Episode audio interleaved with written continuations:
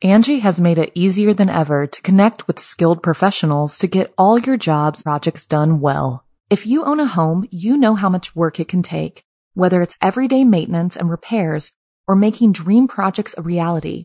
It can be hard just to know where to start, but now all you need to do is Angie that and find a skilled local pro who will deliver the quality and expertise you need. Angie has over 20 years of home service experience, and they've combined it with new tools to simplify the whole process.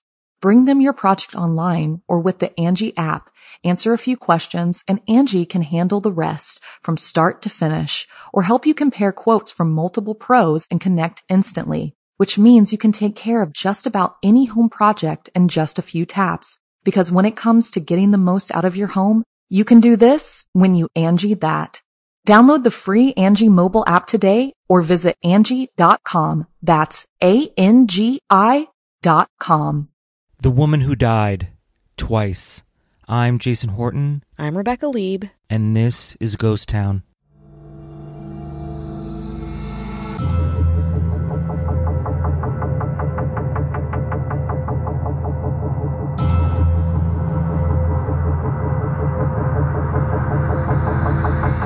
July 28, 1945 started like any other for Betty Lou Oliver. Well, almost any other day.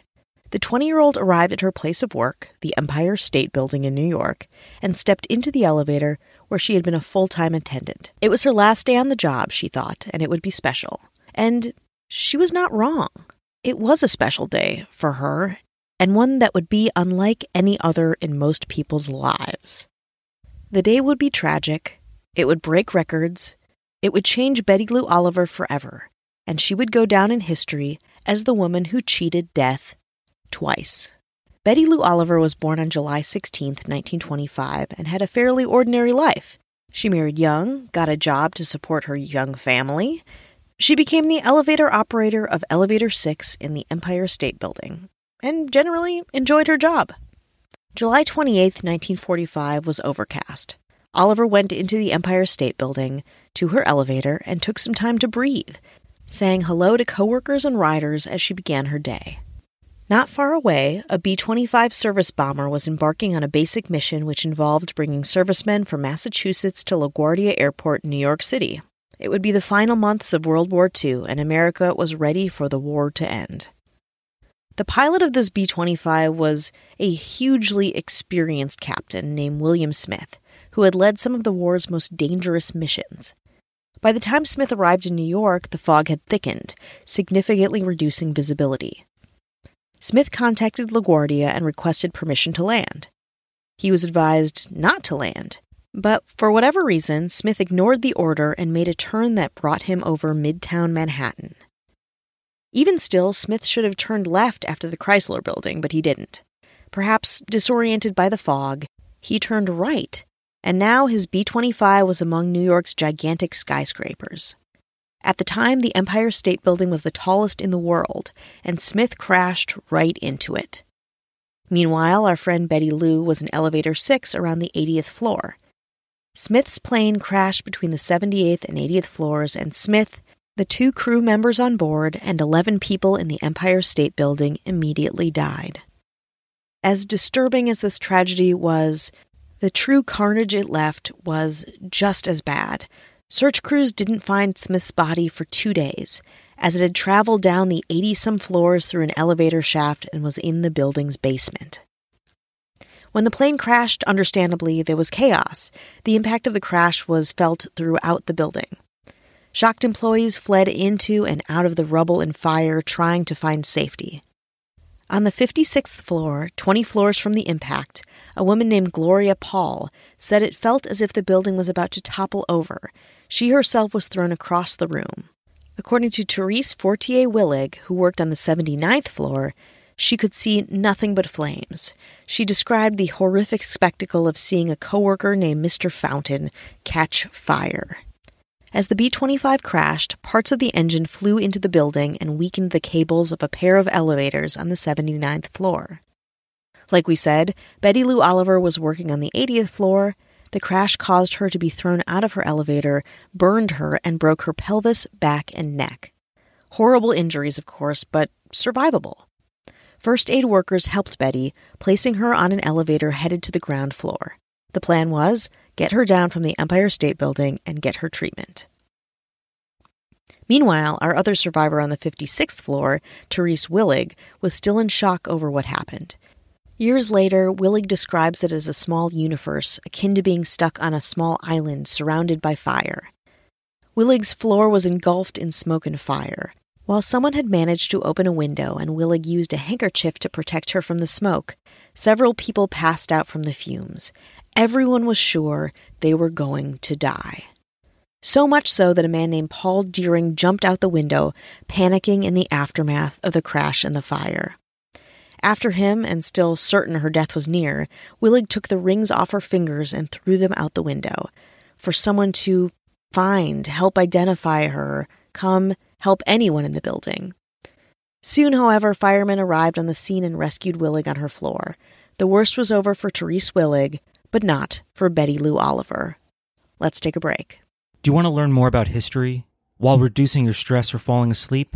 If so, then I have the podcast for you. Calm History. Enjoy curious stories and trivia from history, narrated in a calm voice to help you relax. You'll even hear a survivor of the Titanic share their first-person experience. Just search for Calm History in your podcast player or use the link in the episode notes. And be sure to check out Calm History. Angie has made it easier than ever to connect with skilled professionals to get all your jobs projects done well. If you own a home, you know how much work it can take, whether it's everyday maintenance and repairs or making dream projects a reality. It can be hard just to know where to start, but now all you need to do is Angie that and find a skilled local pro who will deliver the quality and expertise you need. Angie has over 20 years of home service experience, and they've combined it with new tools to simplify the whole process. Bring them your project online or with the Angie app, answer a few questions, and Angie can handle the rest from start to finish, or help you compare quotes from multiple pros and connect instantly, which means you can take care of just about any home project in just a few taps. Because when it comes to getting the most out of your home, you can do this when you Angie that. Download the free Angie mobile app today or visit Angie.com. That's ANGI.com. Hi, hello. How are you? Hello. How are you doing? Are you okay? This is the check-in. You're here. We're doing this right now in this moment. Spill it.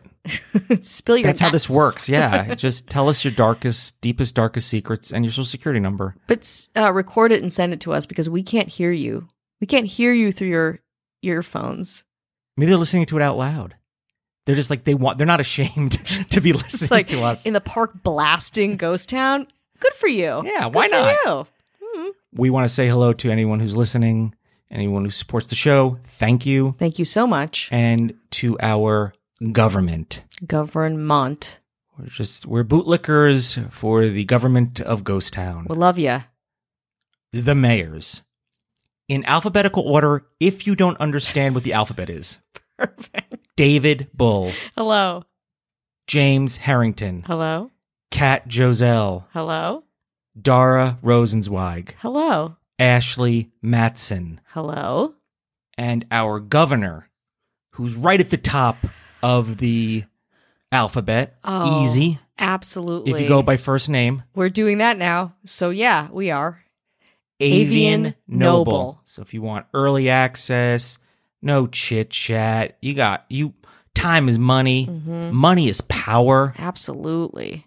Power is everything. That's right. We're motivational speakers now. P.S. That's right. Just close your eyes and visualize. Walk on hot coals. Exactly. Sit in this room for 12 hours. You don't get to pee. Yeah, sweat. Sweat it out. Sweat it out. But if you want early access, no chit chat, you want to go back and listen to bonus episodes, or you want to listen to old episodes with no ads or talk, and you want to jam in a bunch of weird, random stuff. You know you do. You know you want it. Yeah. You know you like it. You love it. You love it, baby. Yeah. Be honest, baby. Go to patreon.com/ghosttownpod. I guess let's get back to our regularly scheduled episode. So we're back between the 79th and 80th floor, where rescuers had placed Oliver on a stretcher and put her in an elevator. Unfortunately, nobody realized that the cables on the elevator had been weakened in the crash. Just as soon as they placed Oliver's stretcher on the elevator, the cables immediately snapped, and Oliver and her stretcher fell through the elevator shaft in the most horrific free fall I can ever imagine. The first aid workers looked down the shaft in complete horror, certain it was the last they would see of Betty Lou Oliver alive. And yet, 75 stories down, 1,000 feet through an Empire State elevator shaft, she survived. But how? Well, that 1,000 feet of elevator cable had broken away and fallen to the bottom, kind of coiling and pooling. So by the time Oliver landed, the cable was there to kind of provide a soft landing surface for her. Well, softer than the bottom of a concrete elevator shaft. Of course, Oliver suffered further horrific and serious injuries from her fall and was eventually cut from the mangled wreckage of cord and debris. She was in bad shape, but she was alive. It took her 8 months to recover fully. And remember, horribly ironically, that day was supposed to have been her last day on the job at the Empire State Building.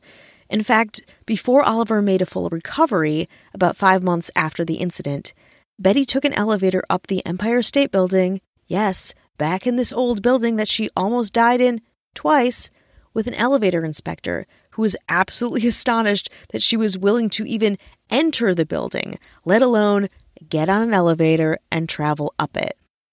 Oliver's name was added for the unlikely feat of longest survived elevator fall, a record she still holds today in the Guinness Book of World Records.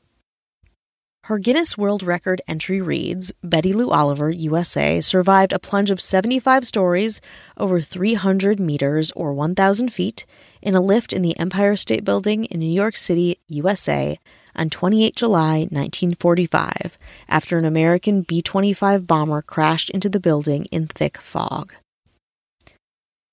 Oliver lived through what we now know as the Empire State Building crash, which claimed the lives of 14 people and caused $1 million worth of damage, which is about $13 million today, including the destruction of a nearby penthouse art studio. Incredibly, especially for how much damage it did, the New York City firefighters acted quickly, extinguishing the fire in just 40 minutes. It is still the biggest major fire to have been brought under control at such a height. Although the crash made headlines everywhere, the bombing of Hiroshima was a week later, so it took a lot of attention off of this horrible incident. Despite the crash and subsequent fire, which happened on a Saturday, the building was open for business on Monday, mainly because the building itself didn't suffer any structural damage. 8 months later, the U.S. government offered money to the families of the victims. While some accepted it and moved on, others filed a lawsuit that ultimately led to the implementation of the Federal Tort Claims Act of 1946. This act provides a legal means for compensating individuals who have suffered personal injury, death, or property loss or damage caused by the negligent or wrongful act or omission of an employee of the federal government. So that's a pretty big act, still in place today and still gives victims of horrible tragedies like this compensation, which seems fair and just to me. I know what you're thinking, but what of Betty Lou Oliver? What happened to her? Well, after recovering, again, I don't know if it was a full recovery. I've just, in my research, know that she recovered to go on and live a relatively healthy life. She moved to Arizona to live with her husband, Oscar Lee, and stayed out of the media spotlight and public eye completely. Like, there is really very little about this woman besides this incident. She had 3 children and 7 grandchildren and led a pretty good, uneventful life, at least according to her obituary, which is still found online and is one of the few things, aside from any reporting on anything other than the Empire State incident. She died on November 24th, 1999, at 74 years of age. She probably had enough excitement in one day than most of us do in a lifetime.